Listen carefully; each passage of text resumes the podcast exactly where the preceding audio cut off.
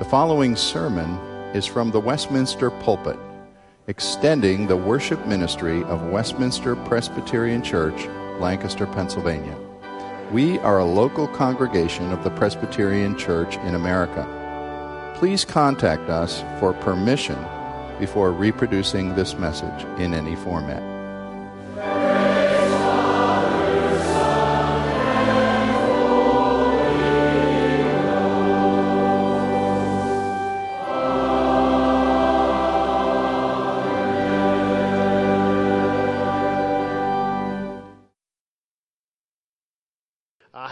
Me in the pulpit this evening a guest preacher, the Reverend Dan Perrin, a good brother, fellow servant here in uh, the our presbytery that covers central Pennsylvania. Uh, Reverend Perrin is currently serving as interim pastor at Faith Reformed in Quarryville, and we're delighted that he uh, is uh, willing and able to be with us this night uh, to bring God's word to us. It's a great joy to be here this evening. I have had the privilege of preaching here a number of times over the years and have worshiped here several times, and I always look forward to those times. But it's good to see you. Thank you for having me, and thank you for enduring me tonight. This, this evening, I want to share with you a passage that I have been thinking about a lot recently. The Lord has laid on me a real sense of what we as a church ought to be doing in interceding for others. And so this passage comes out of that. I haven't yet had a chance at Faith Church to talk about these things because I'm in the middle of a sermon series on First Peter. And so they're going to have to wait for a while as I work to develop this, but I wanted to share it with you tonight. So we come to Job chapter 42. It's the end of the book of Job. And if you look in your Bibles, you will see that it is listed as the epilogue, the final trailer to the book. And so we come to read what Job says to us about what God says to him. Beginning with verse 7. After the Lord had said these things to Job, he said to Eliphaz the Temanite, I am angry with you and your two friends because you have not spoken of me what is right as my servant Job has. So now take seven bulls and seven rams and go to my servant Job and sacrifice a burnt offering for yourselves. My servant Job will pray for you, and I will accept his prayer and not deal with you according to your folly. You have not spoken of me what is right as my servant Job. So Eliphaz the Temanite, Bildad the Shuhite, and Zophar the, Am- the Naamathite did what the Lord told them, and the Lord accepted Job's prayer. After Job had prayed for his friends, the Lord made him prosperous again and gave him twice as much as he had before. Amen. And Heavenly Father, tonight, would you speak to us through your precious word? Encourage us, strengthen us, and guide us, that we might hear and be challenged by you, O Holy Spirit. O Lord, we are grateful for your word, which is without error, and we commit ourselves to it as we commit ourselves to serving you. And we pray this in Jesus' holy name. Amen. This business of intercession, something you all are familiar with. It's, it's not like I'm coming with a whole brand new idea. I'm not doing that at all.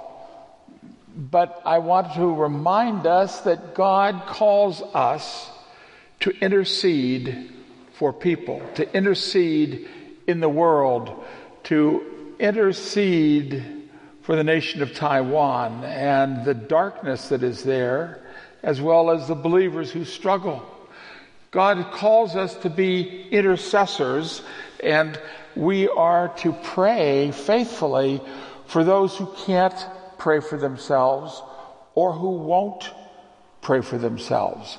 And the Bible is just full of these examples. And if you don't mind staying for three or four hours, I'd be glad to show you a number of them. Well, maybe I won't do that, but I'd like to. But anyway, as we look at this whole concept, we need to recognize that God calls us to this, and Westminster Church really has a very good reputation for doing these things. You know, I've watched over the years, I see how God uses this church, and I want to commend you.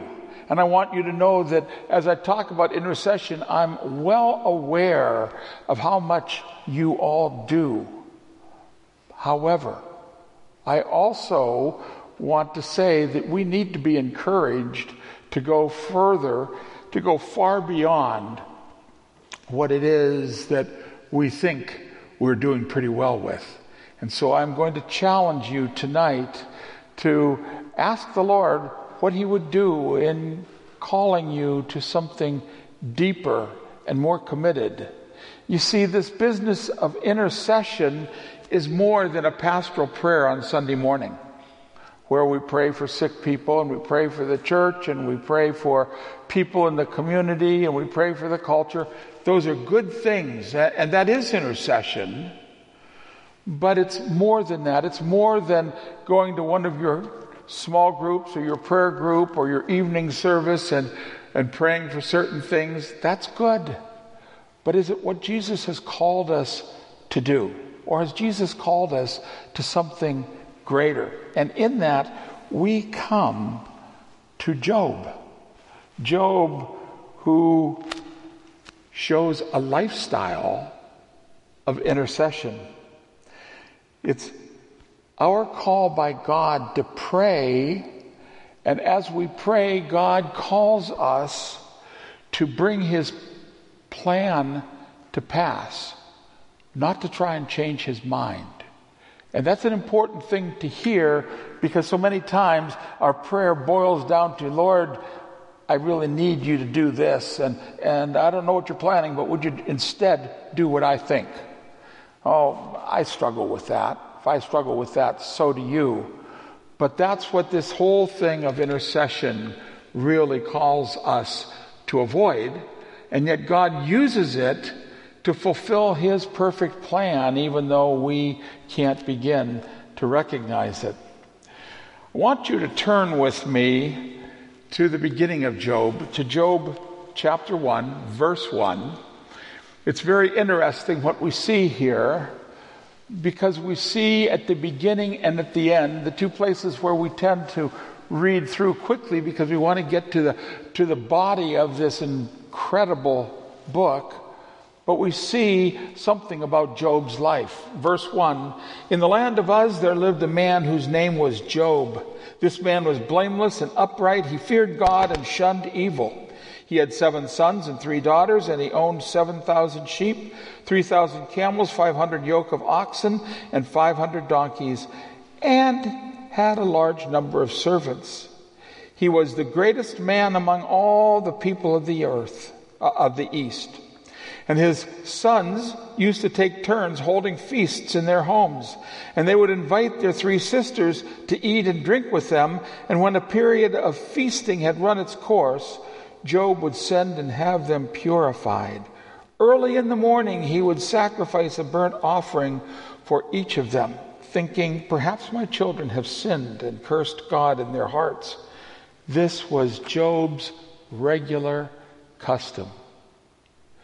Isn't it interesting that the bookends around this, this book of Job are about Job's prayer life and Job's position before God of interceding for those around him, the ones that were special to him.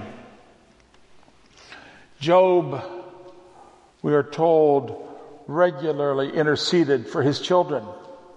You parents and grandparents hear that because we're called to do that. I'm sure you do. The question I would raise is do you do it enough? But Job was called to care for and to intercede for his children. And so he did that regularly. It's fascinating to me to think about him going there, afraid that they might have, well, you know how kids are. You know how young adults can be, and, and afraid that they had gone too far in their revelry. And so he would pray and offer sacrifices and ask God's forgiveness. And in doing that, he was demonstrating to his children the right way as opposed to the wrong way. Job took seriously his responsibility to be the priest of his family. And we are the priests of our family, and it tells us a lot about our responsibility to intercede for our children.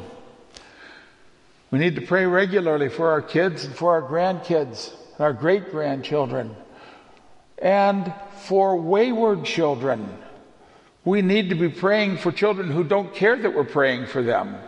That doesn't matter to them, but it does to God.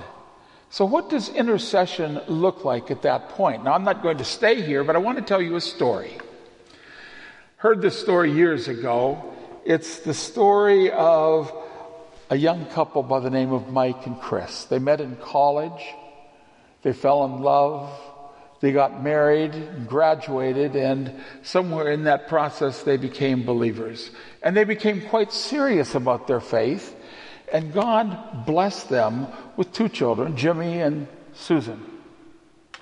And so we see them raising their children to know and love the things of God, praying faithfully for them. Every night after his children would fall asleep, Mike would slip into their rooms, kneel at their bed, and pray for them. I used to do that with my children. What a joy it was as I would put my hand on their sleeping heads and pray for them, pray for their protection, pray that they might be faithful to the Lord. That's what, what um, Mike and, and Susan were doing, or Mike and Chris, I mean, were doing. Well, the kids grew up as kids tend to do, and they went off to college, and one day, as Susan had gotten home from college for a while, she was standing in the kitchen watching her mother make dinner, and they were talking. And unexpectedly, she said, Mom, does daddy still come in my room even though I'm not here and kneel my, by my bed and pray for me? And Chris said, Yeah, he still does. And then she said, How do you know that he does that? We have never talked about that. And she said, Because I can see his footprints in the carpet. See, that's intercession when the footprints really make a difference. We are called as God's people to leave footprints. I used that story as, a, as the anchor for a whole two month or three month series a number of years ago on footprints because it helps us to see what God calls us to do with our lives as we serve Him. But part of that whole thing is placing an umbrella of prayer over our loved ones, an umbrella that, that will shield them from the very things that might harm them. We ought to take that seriously.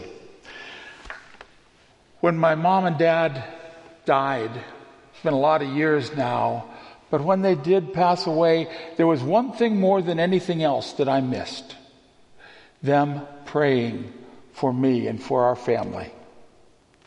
I mean, I missed being with them. I, my dad was my best friend and, and my discipler, and so you can see the things I would have missed.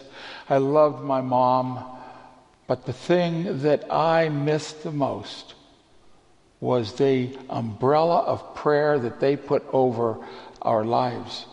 I remember dad saying that after he had retired and they had time to do it, they were praying and one day counted up that they were praying for about 300 people a day, faithfully. It's interesting because many of my cousins came to salvation after that even though they still to this day know nothing about mom and dad praying for them. But that's what we're called to do, and it becomes a helpful metaphor for us to understand the protection of prayer in the lives of our loved ones. We see this, this sense of God's hand doing the very same thing to people. In, in Exodus chapter 33, Moses has broken the ten, the, the tablets of the Ten Commandments and has been called by God to go back up on Mount Sinai and get another copy. And while he is there, he and the Lord talk together. And finally, after a lot of communication, Moses says, God, you say that you really love me and that you really are blessing me. And if that's true, let me see you. It's hard to not be able to see God. And so God said, Okay, Moses, I will let you see me. And so the book of Exodus tells us that God passed before him.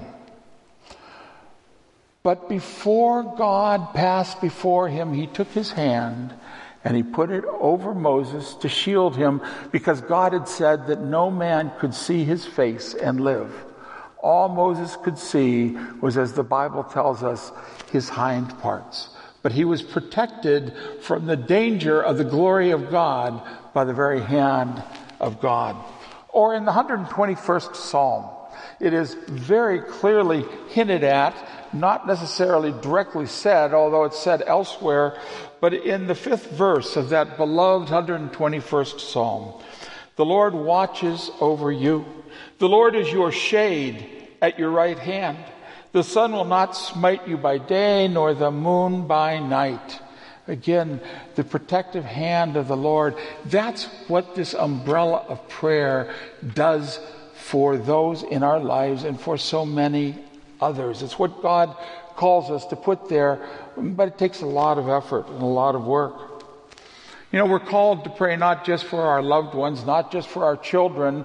We are certainly called to pray for them, but we're called to pray for non believers, people who can't pray for themselves, one, because they don't have any inclination perhaps, but two, God doesn't commit himself to hear and answer their prayer. It's the prayer of God's saints. It's your prayer that makes all the difference for them. And so we see them being prayed for. Oftentimes, I've told somebody that I'm praying for them, and they'll say, Nobody ever told me that they did that before. Isn't it fascinating? Because that same umbrella of prayer is something that God has called us to do. So we pray for rebellious people. We pray for people who, who have no interest. Now, I want to say that, that I have been careful over the years. When someone asks me to pray for Aunt Mary's great grandson, you know, I, I'll pray for Aunt Mary's great grandson up to a point, but I'm busy with other prayer requests. And so I focus on those and, and I ask the Lord to show me the ones that He wants me to really commit. There's a man in our church in Cincinnati I prayed for for 15 years. I prayed for him for 15 years, not because I am faithful, but because his wife was. And about every month she'd say, Dan, are you praying for Mark? And finally got to the place where it's easier for me to pray for Mark than to say no. It's not a message of faithfulness. But for 15 years, and then one day I got a phone call from Mark. He said, Dan, can we have breakfast tomorrow? Which happened to be Maundy, Thursday. Very appropriate weekend. And so we went to Perkins Pancake House, as it was called then. And we sat down together, and Mark said, You know, I think it's time for me to ask Jesus to be my Savior, but I don't know how to do that. And my response was, Mark, you already have. But we need to pray together to solidify that answer. You see, God calls us to put that umbrella there, and as much as I felt like not keeping it there, God kept saying, No, you keep praying. And so the Lord does that when we take seriously the call to be praying for people. God expects us to pray, and He expects us to look for answers. In the book of James, James in chapter 5, verse 16, has, has a very interesting passage. Again, it's right at the end of the book, and by the time we get there, we're tired of reading the book of James, so we tend to look past it. But listen to this. In verse 16, therefore confess your sins to each other and pray for each other so that you may be healed. The prayer of a righteous man is powerful and effective. Elijah was a man just like us. He prayed earnestly that it would not rain, and it did not rain on the land for three and a half years. Again he prayed, and the heavens gave up rain, and the earth produced its crops. Just a, a, quick interlude here. The way that's written tells us that Elijah didn't just pray, okay, Lord, it's time to stop the rain. He was on his knees begging God to do that which God had told him he was going to do, but that that Elijah had to be praying for. And then James goes on and he says, My brothers, if one of you should wander from the truth and someone should bring him back, remember this whoever turns a sinner from the error of his way will save him from death and cover over a multitude of sins. So the business of intercession has to do with prayer, but it has to do with more. It has to do with standing in the gap. Now, some of you have really committed yourselves to praying, and I rejoice in that. There are others of you, and, and I hear about it from various places, there are others of you who have committed to be standing in the gap, particularly for our culture.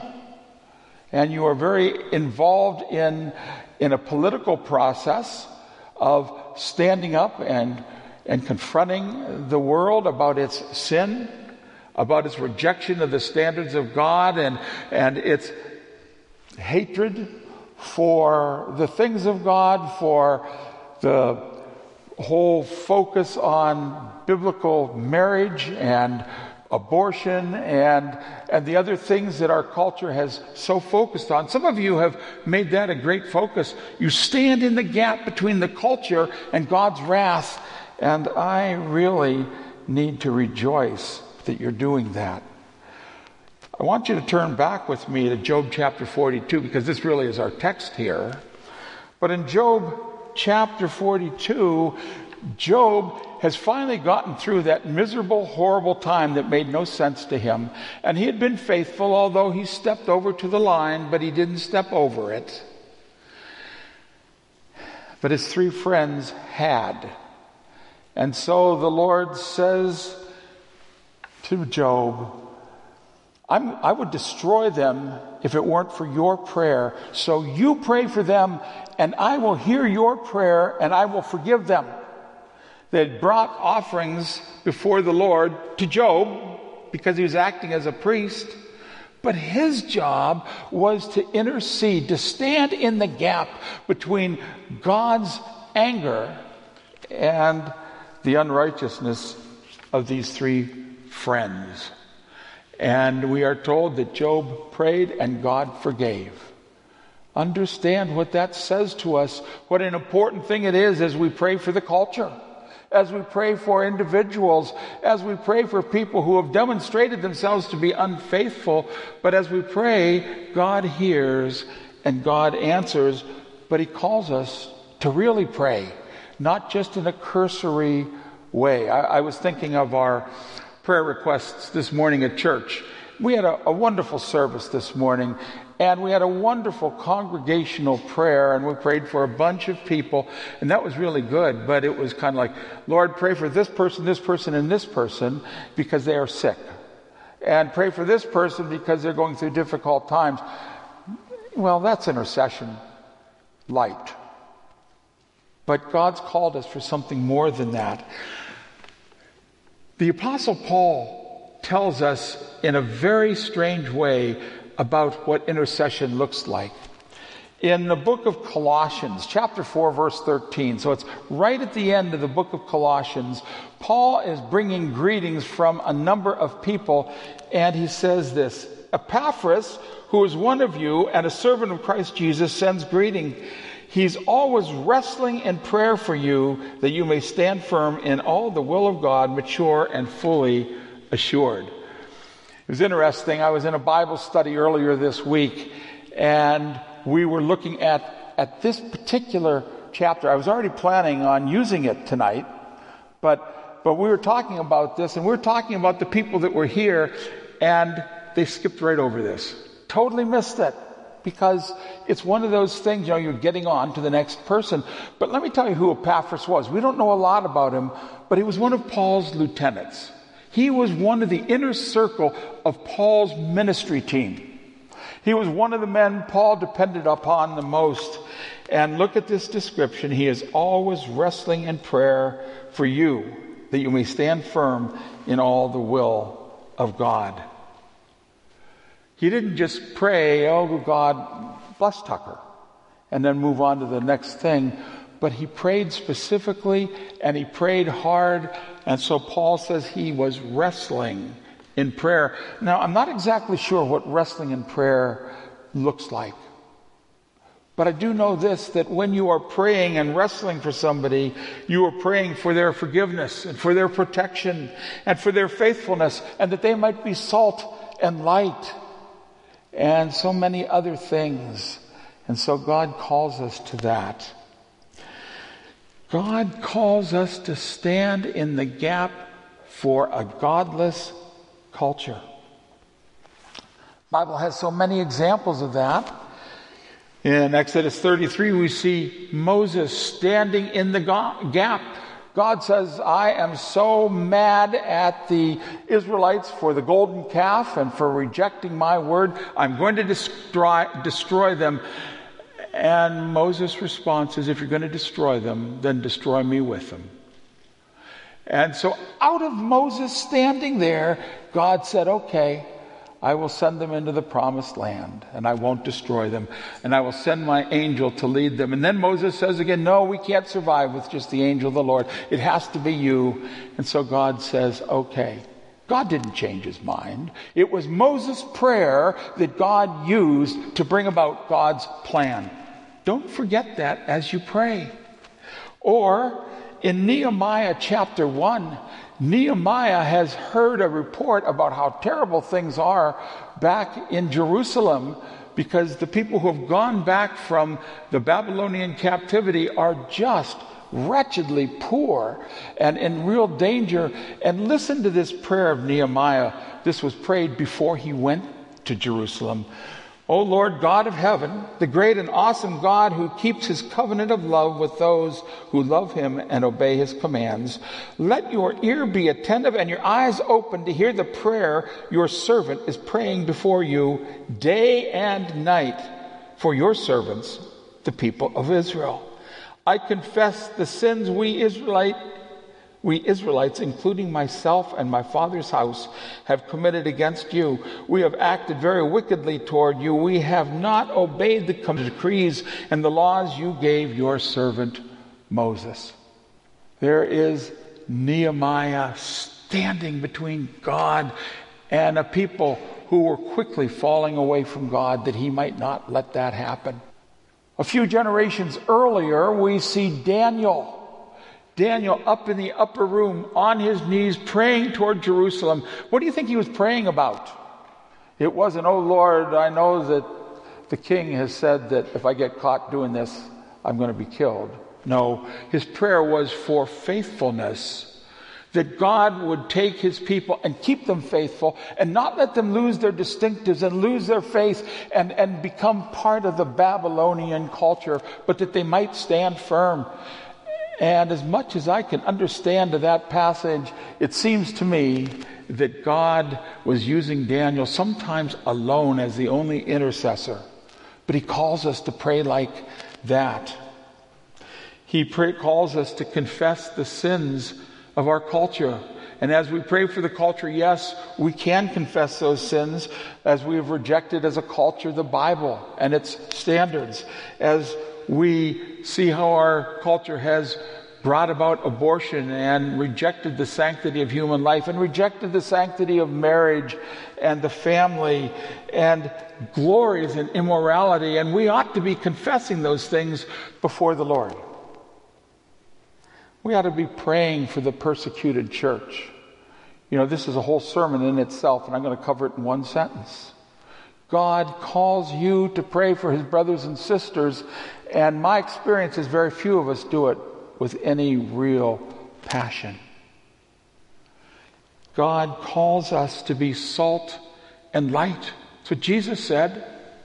And being salt and light means that we go there and we stand between the people and their, and their sinfulness and God and His wrath, begging God, as Jesus said, to send workers into the harvest. One more thing that I want to say about this it's the ultimate intercessor. That's Jesus.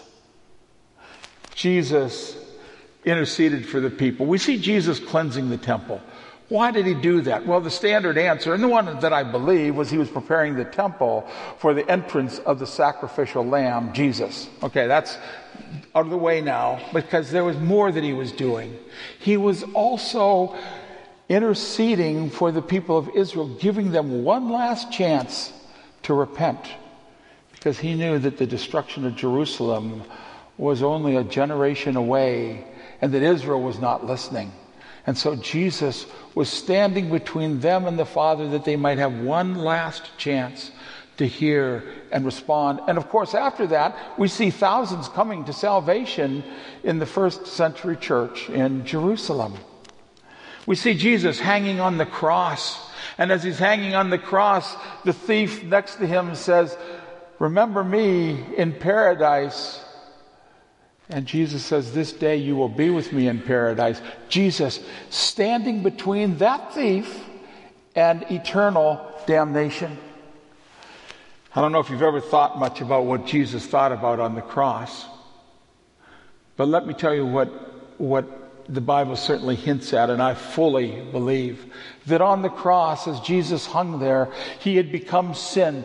The sin of the world had been placed upon him, and as he hung there, the horror of sin filled his mind, suffocating him. Many people say that Jesus died because the horror of the sin that was on him was so terrible. And perhaps that's true. But it was more than that because the demonic spiritual forces had gathered there.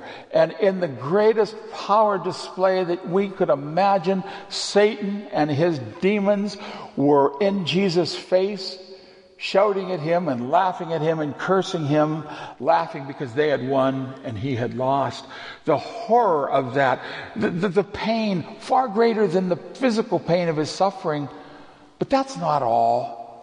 I believe because he was dying for you and for me, that our faces were before him, that he would see us as we stood there. And then we see Jesus with the Father at the day of judgment. And what goes on there? Well, he is our intercessor. So I stand before the Lord and his response, Father, Dan Perrin is my son. I died for him, and so you can let him in because I have prepared the way for him to go to heaven. And it's true for you as his child. What a wonderful, wonderful place of intercession that the Lord Jesus gives to us and models for us. One more place where we see Jesus interceding, it's in Luke chapter 22, verse 31. They're still at the Last Supper and they are talking about what's coming and Jesus is saying how they all are going to abandon him and Peter says not me. Not me. I'm not going I'll stay with you. And then Jesus says these chilling words. Peter Peter Satan has asked to sift you as wheat but I have prayed for you that you might not fail. And when you have turned back, strengthen your brothers. Can you imagine what would have happened to Peter if Jesus had not been praying for him? Jesus, who's ready to face the most incredible horror that man could ever concoct, and he's praying for Peter. He's interceding as God the Father had called him to do.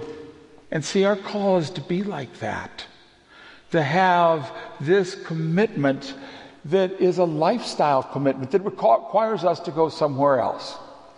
And so this evening, I want to give a challenge to you. Oh, congregation, you, you wonderful people who love the Lord and who do it well. I want to challenge you that you might start asking the Lord how and where He wants you to be really interceding.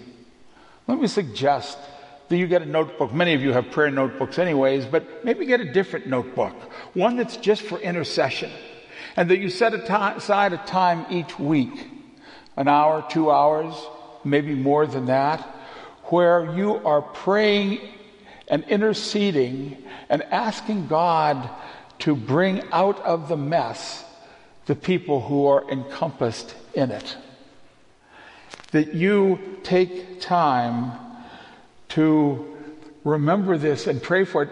Take time each week, different from your quiet time, where you might be praying and interceding in a particular way as, as your Savior did, as Daniel did as Moses did, as Elijah did, as the great leaders of the church have done, that we might see the power and the beauty of God turn this world around for His glory. Would you join me in prayer? Oh, Heavenly Father, it's a big challenge, but help us that we might hear it and take heed of it. And so, Heavenly Father, we commit to you these things. Help us that we might bring glory to your name Oh Lord, help us that we might love you more greatly and that we might proclaim your goodness, your faithfulness in our lives. We ask it in Jesus' name. Amen.